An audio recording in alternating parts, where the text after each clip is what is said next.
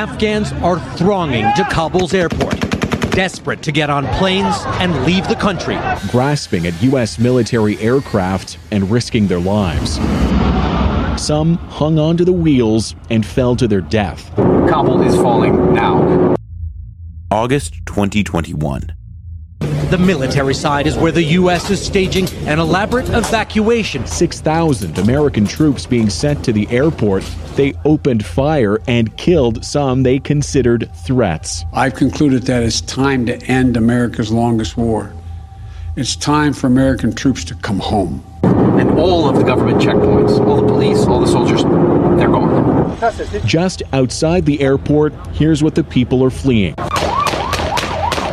The Taliban have set up checkpoints across the Afghan capital. Back in control and showing it with firepower. The Taliban don't just control Kabul, but the whole country and all the weapons the U.S. bought for the Afghan army. I did not, nor did anyone else, see a collapse of an army that size in 11 days. The country's president has fled. The militants are much stronger now than 20 years ago when the U.S. drove them from power when they sheltered Osama bin Laden. September 2001. What's this other jet doing? What's this other jet doing? Holy fuck! My God! Oh my God! American 11, are you trying to call? The cockpit is not answering their phone.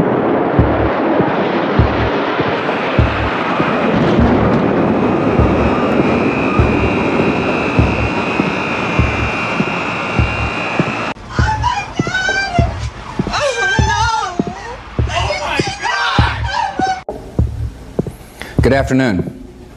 On my orders, the United States military has begun strikes against Al Qaeda terrorist training camps and military installations of the Taliban regime in Afghanistan. These carefully targeted actions are designed to disrupt the use of Afghanistan as a terrorist base of operations. September 1996. After sweeping across the country, the Taliban now control three quarters of Afghanistan. In the same interview, you were asked whether you regretted having supported Islamic fundamentalists and having armed future terrorists.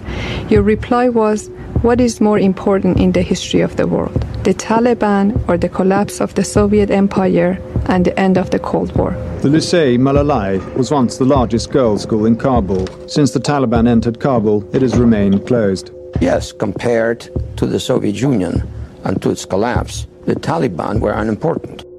1989. Superpowers aren't supposed to lose, but today the Soviet Union concluded its retreat from Afghanistan. Uh, the Soviet ambassador and the uh, general of the army, Varenikov, were leaving Kabul under very strong fire of the uh, Mujahideen. So uh, I'm afraid there's going to be a bloodbath in Afghanistan. A bloodbath. 1980. U.S. National Security Advisor Brzezinski flew to Pakistan to set about rallying resistance. He wanted to arm the Mujahideen without revealing America's role. On the Afghan border near the Khyber Pass, he urged the soldiers of God to redouble their efforts. You know, that land over there is yours. You'll go back to it one day because your fight will prevail and you'll have your homes and your mosques back again because your cause is right and God is on your side.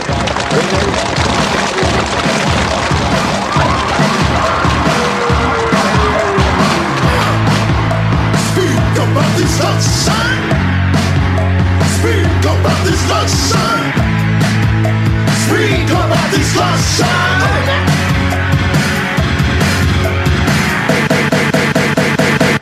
Welcome to Blowback. I'm Brendan James. I'm Noah Kulwin. And this is Season 4, Episode 1 Snake Eater. Here we are. Welcome, friends old and new, to Season 4. And thanks, as always, most of all, to everyone who listened last season. And thank you to everyone who is subscribing to join us for this season. As usual, this first episode will be free for all. And we hope you join us on the other side at blowback.show, where you can sign up and get not only the rest of the season, but 10 more bonus episodes, our ad free back catalog of all other seasons, and a few other goodies that we'll list at the end of the episode.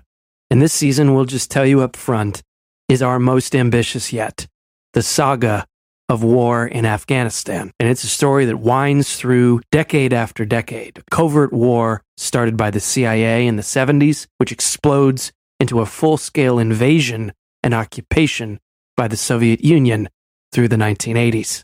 In the wake of the Soviet defeat, the jihad in Afghanistan spreads over the world through the 1990s until America itself gets a taste in September 2001 the U.S. unleashes a new war on terror, not just in Afghanistan, but all over the world. So think of this season as a two parter. The first half will be in the 1980s, during the Soviet Afghan War, and the second half will lead us up to 9 11 and America's war on terror and occupation of Afghanistan. Along the way, we will meet secret agents, Soviet commissars, Afghan warlords, Texas cowboys, Saudi oligarchs, and the people caught in between in a 40 year war that may not yet be over.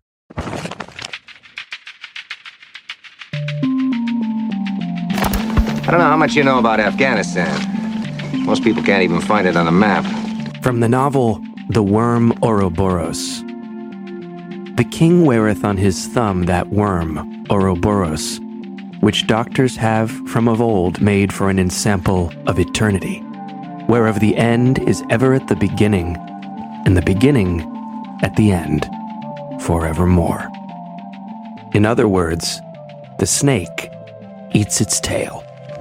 Afghanistan. Afghanistan. Afghanistan. Afghanistan. Afghanistan. Afghanistan. Afghanistan. Afghanistan. The summer of 2021 produced a very odd spectacle the withdrawal of American troops from Afghanistan and the Taliban takeover that followed in some ways, appeared to wake Americans up, almost remind them that we had been occupying a country halfway across the world for 20 years. And this news today NBC polling shows 60% of Americans disapprove of President Biden's handling of Afghanistan. Abandoning Afghanistan is a historic mistake, read the New York Times. A dishonorable exit, read The Atlantic. And, said the Washington Post editorial board, the debacle in Afghanistan is the worst kind avoidable. There was an interesting logic at play. It was as if the chaos had started that day, and all of the violence and the horror of the past 20 years had nothing to do with the images coming out of Afghanistan. But those 20 years of American occupation hardly make much sense without going back further. John Paluska is a retired Green Beret who served in Afghanistan and joins me now. Do, do you think Biden has made America safer? I, I, don't. I don't think anything that we did in Afghanistan has made America safer. In working backwards from that American withdrawal, questions began piling up. Was this another Vietnam, or was it something quite different? Was Afghanistan the good war? Overshadowed by the criminal Iraq War?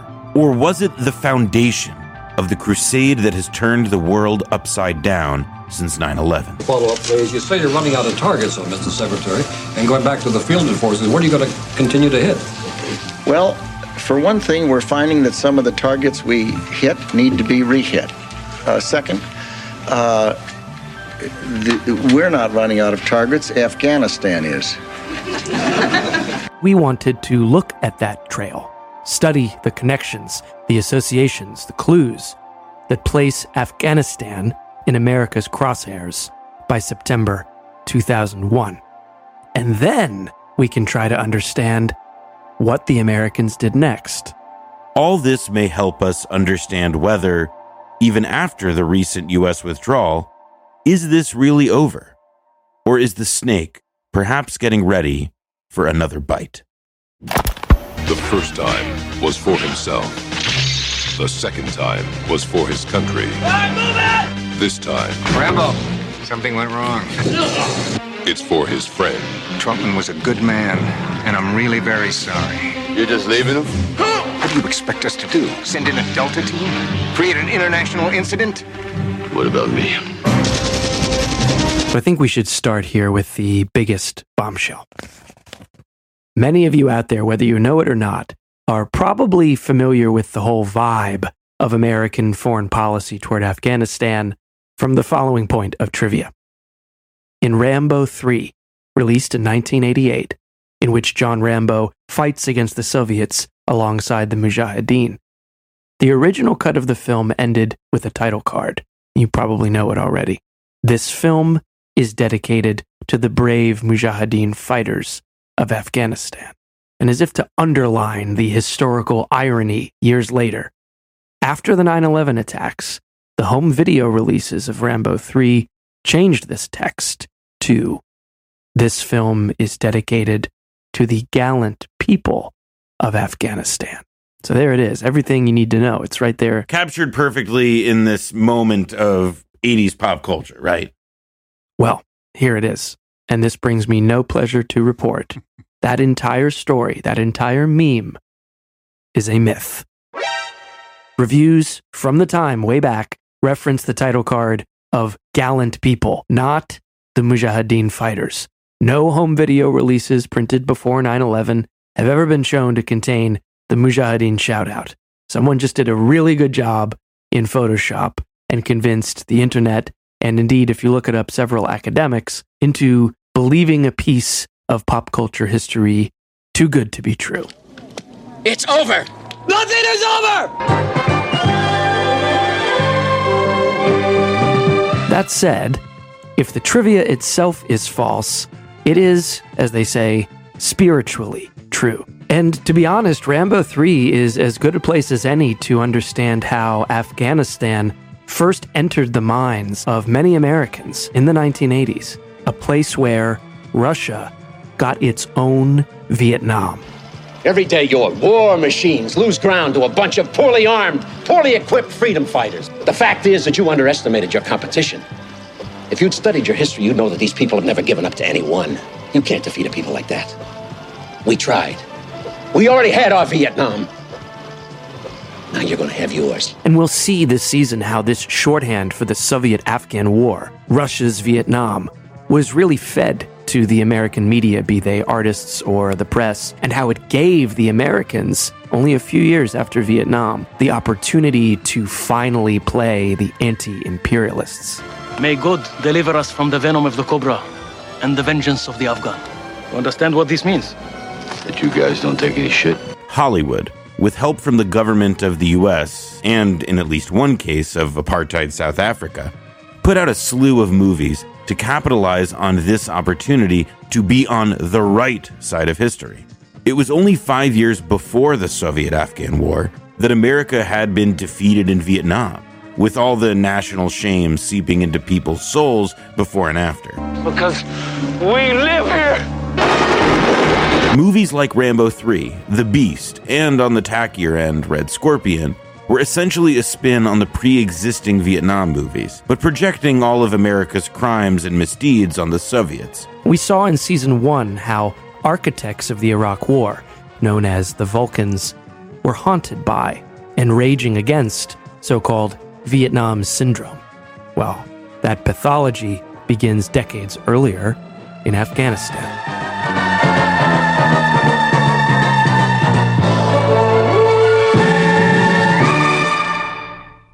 As CIA Director Bill Casey himself put it, here's the beauty of the Afghan operation, Casey told his colleagues.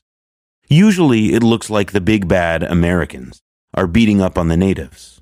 Afghanistan is just the reverse. The Russians are beating up on the little guys. We don't make it our war. The Mujahideen have all the motivation they need. All we have to do is give them help, only more of it. That, we will find in this season, was a bit of an understatement. Red alert. Red alert. Red alert. You crossed my line of death. You haven't dismantled your MX stockpile. Pakistan is threatening my border. That's it, Buster. No more military aid. Nuke 'em. Get them before they get you. Another quality home game from Butler Brothers. All the way back in 1954, the Pakistani writer Saadat Manto published a series of essays called Letters to Uncle Sam. Writing satirically but with astounding prescience, he jokingly advised the new superpower of the United States to team up with hardcore Islamic militants in the region to scare away the Soviets. If this sect of mullahs is armed American style, then the Soviet Union will have to pick up its spittoon from here. Even before 9 11, but certainly since, there's been a popular idea of the standoff between the superpower America and terrorist organizations like Al Qaeda, a sprawling, global modern capitalism in one corner and a reactionary militant Islam in the other. McDonald's versus jihad, to paraphrase the scholar Benjamin Barber. But in telling this season's story about Afghanistan, one that Saadat Manto predicted the better part of a century ago, we're looking to show things in quite a different light. You could look at Islamic fundamentalism as something as American as apple pie. Scholar Timothy Mitchell refers to the phenomenon as McJihad. The holy wars of Islamic militants and the agendas of states like the USA are far more intertwined than either lets on. This one's containment and this one's great journey are the same. As a rule, Mitchell writes, the more closely a government is allied with Washington, the more Islamic its politics. Egypt under Nasser, Republican Iraq, the Palestine National Movement, post independence Algeria, the Republic of South Yemen, Ba'athist Syria, all charted courses independent of the U.S. In contrast, those governments dependent on the United States typically claimed an Islamic authority. There are, of course, exceptions. The split between Sunni and Shia governments has meant that the Islamic Republic of Iran is usually a sworn enemy of the United States. Except, of course, when President Reagan was selling them missiles or the Ayatollahs were offering to help against the Taliban. But on the whole, it is impossible to ignore the alliances, some temporary, some permanent, between the US and Sunni, conservatives, and extremists. It would seem to follow, Mitchell writes, that political Islam plays an unacknowledged role in the making of what we call global capitalism. This may explain why, as we'll see, the United States approved of Pakistan creating and managing the Taliban in the mid 90s they could bring order to Afghanistan and make things safe for lucrative pipeline deals. A little Saudi Arabia, as one State Department official put it.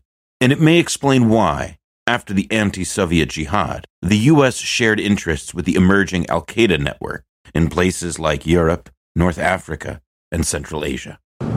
Hey, you, you want to see something really scary? You bet. But there are a lot of things that, all these years later, most Americans have never heard about. Not only the full extent of American backed anti communist jihad and how far it really went back, but also the very things that shaped the nature of the war and the nature of the withdrawal that had the American press and politicians screaming bloody murder in 2021. All right, two seconds, okay? Okay. What is it? Just pull it over. Okay. I'll show you. In the fall of 2001, as the U.S. bombing campaign routed the Taliban and Al Qaeda, Vice President Dick Cheney, anti terror obsessive, supervised the evacuation of hundreds of Al Qaeda and Taliban by Pakistani planes, who safely transported them over the border, where they would enjoy protection for years. Late into the jihad of the 1980s, the CIA, not content with bleeding the Soviets dry inside Afghanistan, launched an even more secret operation in which the warlords on our payroll executed raids and attacks inside the USSR. This stunned even hardliners in the Reagan administration and the CIA. One confessed years later, putting together a military operation and carrying it into the Soviet Union had never been done.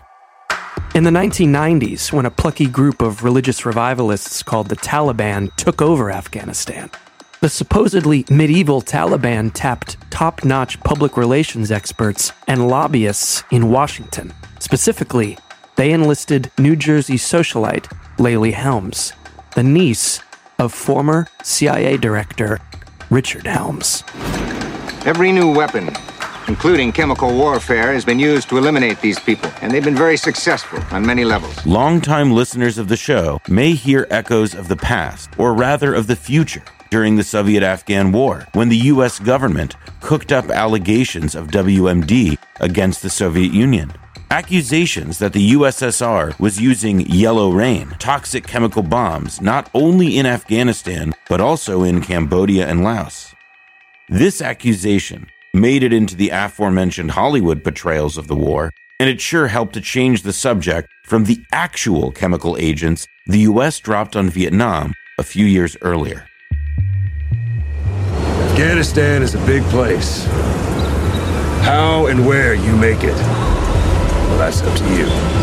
In the shadowy and bizarre web of connections that lead up to the September 11th attacks, one name kept coming up Mr. Ali Mohammed, according to one FBI special agent, trained scores of Islamic militants in the 80s and 90s.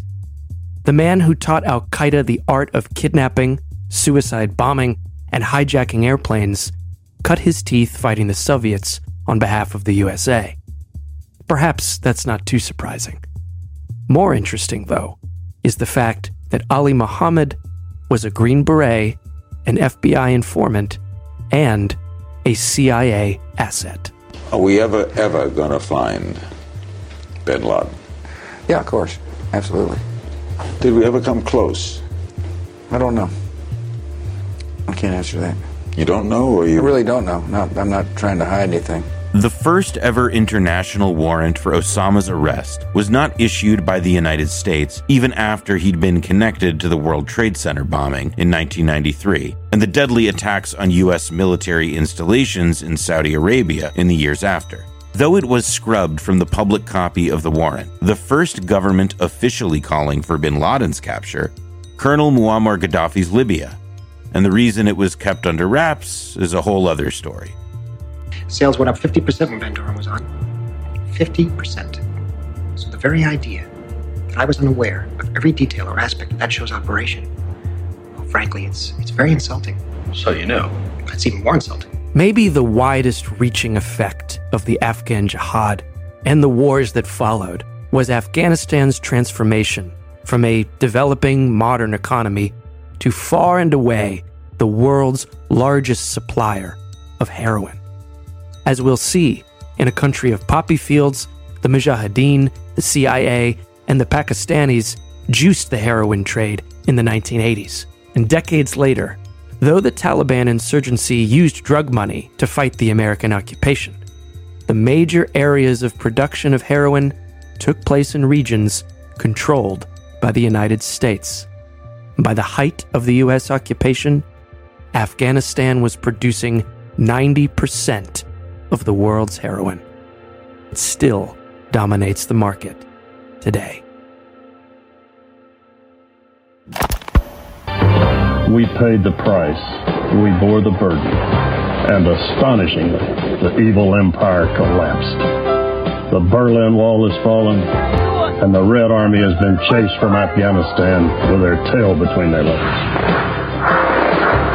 Every value we were taught in our home, in our schools, and in our churches turned out to be true. This season features our largest cast of characters yet, and perhaps the most colorful as well.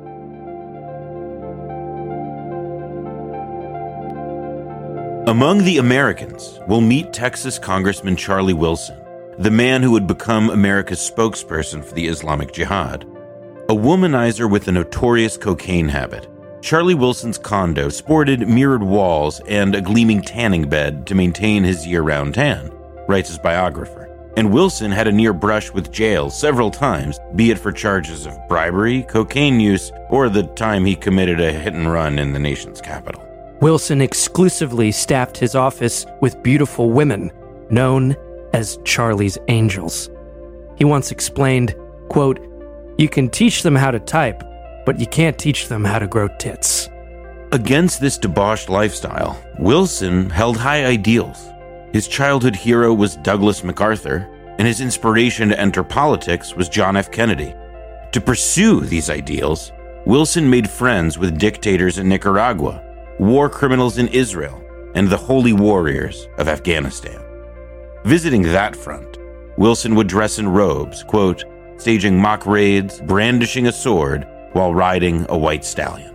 Using his buffoonish persona to disguise some genuine political talent, Wilson managed to transform the jihad in Afghanistan from a dirty, low key covert op into, quote, a Washington cocktail circuit cause celeb. But to some, he would always be known as Cocaine Charlie. Next call is from Houston, Texas. Go ahead, please. That's yes, good. Yes, Houston. And we should be trying to get along with them so they'll withdraw, because being hard with them will get you no place. I sure am glad you don't live in my district. I, I wish I did live in your district. You, another thing, hey, you had a cocaine problem. Did you clear that up, or I've been cleared. not the file? I've been cleared four or five times. I, I hope that's enough. The day to day manager of the jihad, CIA man Gust Avrakotos, hailed from Aliquippa on the rolling hills just north of Pittsburgh. Avrakotos represented, at least to his admirers, the new crop of blue collar, ethnic, hard scrabble CIA recruits that had no connection to the blue blooded caste ruling the agency back in the 70s and 80s. In fact, according to author George Crile, it was Avrakotos' Greek background that made him useful as a frontline player in the CIA's program to assist the military junta taking over Greece. Sent by the agency to advise the junta to spare the country's president from execution, Avrakotos recalls telling them, unofficially, as your friend, my advice is to shoot the motherfucker. As chief of the Afghan operation, Avrakotos would run a team that sent the Mujahideen all kinds of toys and trained them in kidnapping, assassination, and other acts of terrorism. His enthusiasm for the Afghan project brought him into contact with a fellow believer in the cause, Charlie Wilson. Quote, As I saw it, the tie that bound us together was chasing pussy and killing communists. Even the boisterous Gust Avrakotos had a boss, and during the years of the US backed jihad, the agency was headed by director Bill Casey. Casey was not only a staunch Catholic with ties to the Vatican, but also a member of the secretive religious order, the Knights of Malta. According to Steve Coll, Casey saw political Islam and the Catholic Church as natural allies in the realistic counterstrategy of covert action he was forging at the CIA. An ex Wall Street lawyer, similar to the Dulles brothers, Casey cultivated relationships with powerful foreign leaders in a position to help his causes. In particular, some people will meet this season, like Pakistan's General Zia and Saudi Arabia's King Fahd. Casey was probably the only guy who could, and did, get the Islamic theocracy to arrange for a Catholic Mass while he was visiting the country. Zbigniew Brzezinski was the guy who really got the whole Afghan business in motion. Uh, Zbigniew Brzezinski was as hard uh, an anti-communist fanatic as has ever been in the American government. In stark contrast to the flamboyant Wilson, the foul mouthed Avrakotos, or the wild eyed Casey, stands the architect of the jihad inside the Carter White House. Jimmy Carter's cold, mercurial national security advisor, Zbigniew Brzezinski. He couldn't get over what the Russians did in Poland. There was no way he was ever going to give them an inch on anything and he led Carter into the hardest, hardest possible line position on what to do about the Russians in Afghanistan. Brzezinski once admitted to using the Mujahideen, which America had begun supporting long before the Soviet invasion, as quote unquote an Afghan trap to draw the Soviets into a hopeless military quagmire. He later denied saying this, but we have some interesting tapes and interviews revealing that in private, Brzezinski couldn't quite help himself, bragging of his triumph in sucking the Soviet Union into Afghanistan. Did you come to an agreement with the Chinese on how they could collaborate with the US to bait uh, the polar bear to the north? Well, first of all, why don't you ask the questions more intelligently? Because then that'll make it easier to respond. If you phrase it that way, about baiting and so forth, you're really not trying to elicit constructive answers. I'm only using your own uh, expressions. I did not use the expression baiting. There were seven different groups of Afghans. Uh, generally thought of as four of the fundamentalists and three of the moderates. They were all, to their one degree or another, uh, uh, Islamists. Who were these Mujahideen leaders that the United States, Saudi Arabia, and Pakistan were supporting? The most celebrated of the Mujahideen was the Tajik commander Ahmed Shah Massoud, one of the young Islamists who came out of Kabul University in the 60s and 70s.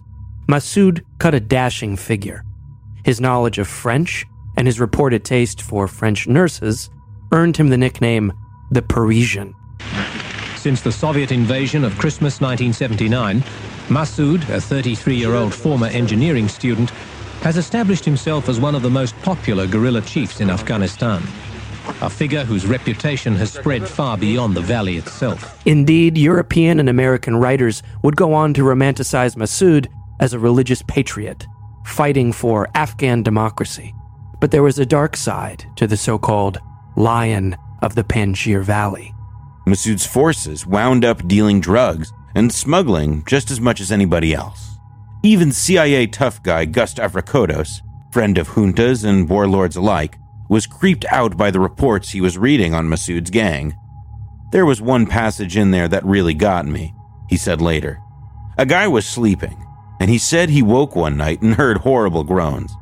He didn't get up, but he was able to put on his night vision goggles and saw a group of Massoud's guys literally cornholing a Russian prisoner. End quote. The Afghan presiding over the rape was one of Massoud's lieutenants. Gulbuddin Hekmatyar. He stands for the restoration of the feudal regime in Afghanistan. The CIA wants to make him the country's prime minister. If Ahmed Shah Massoud was a smooth criminal, Gulbuddin Hekmatyar didn't even try to hide it. Far and away the most notorious of all the Mujahideen, Hekmatyar was the favorite of every intelligence agency. By the end of the Soviet Afghan War, Hekmatyar had received over 1 billion in armaments, writes Peter Dale Scott, more than any other CIA client has ever received, before or since. Hekmatyar, with his documented fondness for throwing acid in women's faces, would have had nothing to learn from Al Qaeda, writes Andrew Cockburn. In fact, according to Osama bin Laden biographer Peter Bergen, Hekmatyar and Osama worked well together. The former hosted Al Qaeda training camps in the early 1990s. When a courageous ABC News team interviewed Hekmatyar in 1993, writes Andrew, he had beheaded half a dozen people earlier that day. Later, he killed their translator. The one meeting we had together, he said, You've come to kill me. And he's sitting there with his agate uh, prayer beads. And he said, Maybe not you, but maybe you. Uh, you're going to kill me. I often wonder if how it would have been different if I'd have actually gone ahead and shot him, but uh, uh, I did not. Another favorite of the U.S. paymasters was Abdul Rasul Sayaf, a close associate of Hekmatyar and a good friend to the soon to be notorious so called Afghan Arabs. That is, volunteers from the Muslim world who were traveling from all over to Afghanistan to join up. Sayaf's training camps attracted some of the most promising future stars of international terrorism, such as Ramzi Youssef, who would go on to mastermind the first World Trade Center bombing. And Sayaf was also an early associate of future kingpin Osama bin Laden. Khalid Sheikh Mohammed, named by the 9 11 Commission report as the principal architect of the 9 11 plot, first conceived of it when he was with Sayaf, writes Peter Dale Scott. All in all, these so called holy warriors were less of your traditional religious figures and more of your typical mafia bosses. They ran rackets and dealt drugs. And, like the five families in America, the Afghan gangs warred with each other over turf and money. When visiting Afghanistan, Charlie Wilson noticed the quote, menacing bands of bodyguards surrounding Mujahideen. Wilson asked his Pakistani handler, Do they really have to worry that much about the Soviets trying to kill them? It's not the Soviets they're worried about, the ISI officer said. It's each other.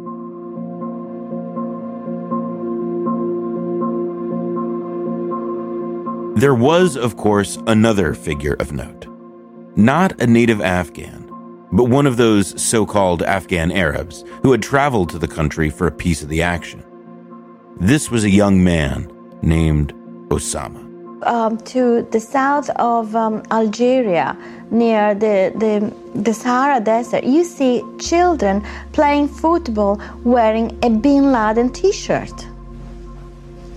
This is how popular Bin Laden is. The Bin Ladens are more than a family, they're a dynasty.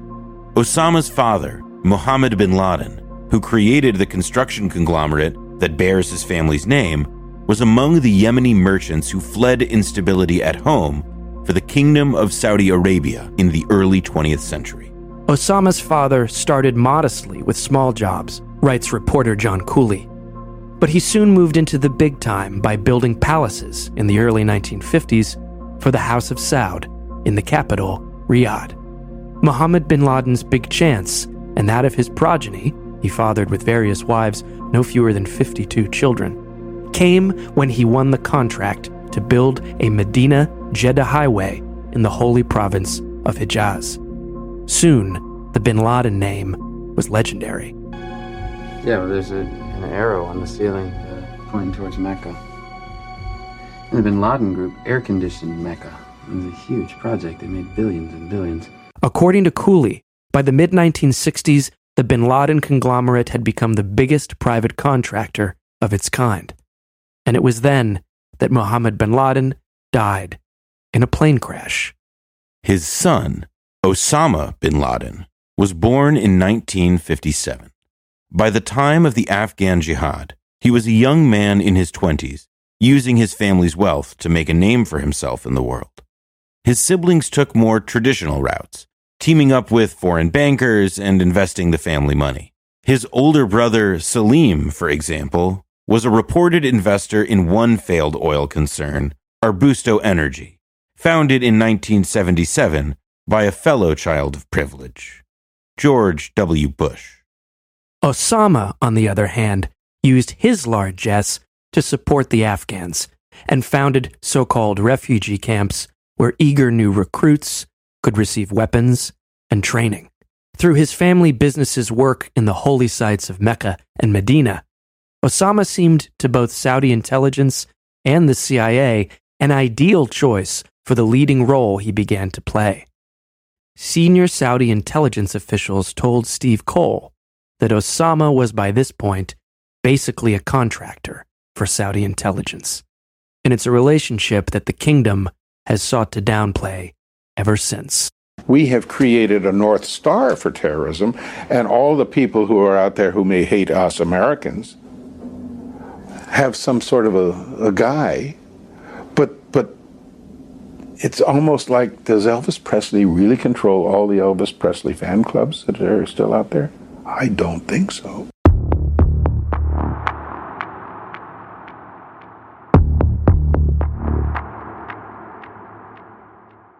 We tend on this program to circle back to the Bush family. And the fact is, it's nearly impossible not to. In this case, the axis between the US and Saudi Arabia, which will condition everything from the anti Soviet war to the rise of the Taliban to the attacks of September 11th and their aftermath, can be seen in the twin dynasties of both the Bushes and the bin Ladens. A 2001 article in the Toronto Star sums it up. FBI agents had been told by the administration of George W. Bush to back off investigating members of the bin Laden clan living in the U.S. What are we to make of all this? The paper asked. One possible conclusion was that the bin Laden terror problem was allowed to get out of hand because bin Laden himself had powerful protectors in both Washington and Saudi Arabia. Business connections linking the two families go way back. As previously mentioned, young George W. Bush's first energy concern was chock full of cash from Salim bin Laden, Osama's brother. Both families were deeply invested also in the Carlyle Group, a massive private equity concern still known to this day for buying up its fair share of military contractors. Beyond the bin Ladens themselves, the Saudi links with the Bush dynasty go on and on. No other political family in the United States, says writer Kevin Phillips, has had anything remotely resembling the Bushes' four decade relationship with the Saudi royal family and the oil sheiks of the Persian Gulf. End quote. One glaring example of Saudi influence was the American government's reluctance to prosecute, in the early 90s, the Bank of Commerce and Credit International, BCCI, a global network of dark money that was used to finance crime, run drugs, and supply the Mujahideen in Afghanistan. Now things are starting to make a little sense.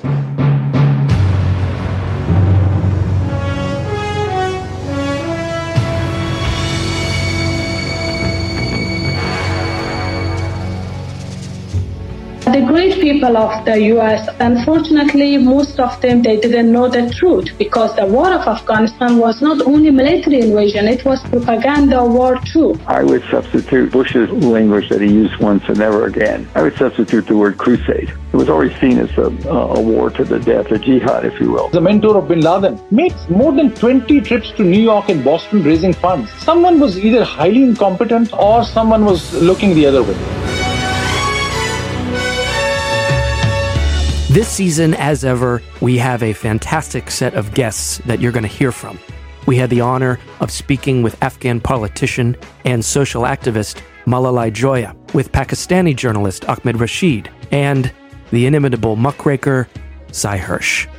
We'll take you from the ancient empires to the Cold War standoff to 9 11 and beyond in what is our most exciting season yet. So, if you want to come with and subject yourself to this maddening web of intrigue, head over to blowback.show and hit the big button that says subscribe. You'll also get 10 bonus episodes, full interviews with our guests, a talk about Hollywood's 1980s Afghanistan B movies, and a very special look at Soldier of Fortune magazine. You'll also get extra cuts of music from the soundtrack, full release of which will come out September 25th. And yes, we are finally putting out merch. And as a subscriber, you'll get discount codes for upcoming t shirts, hats, and posters. So, get to it, folks. Head to blowback.show and hit the big button that says subscribe.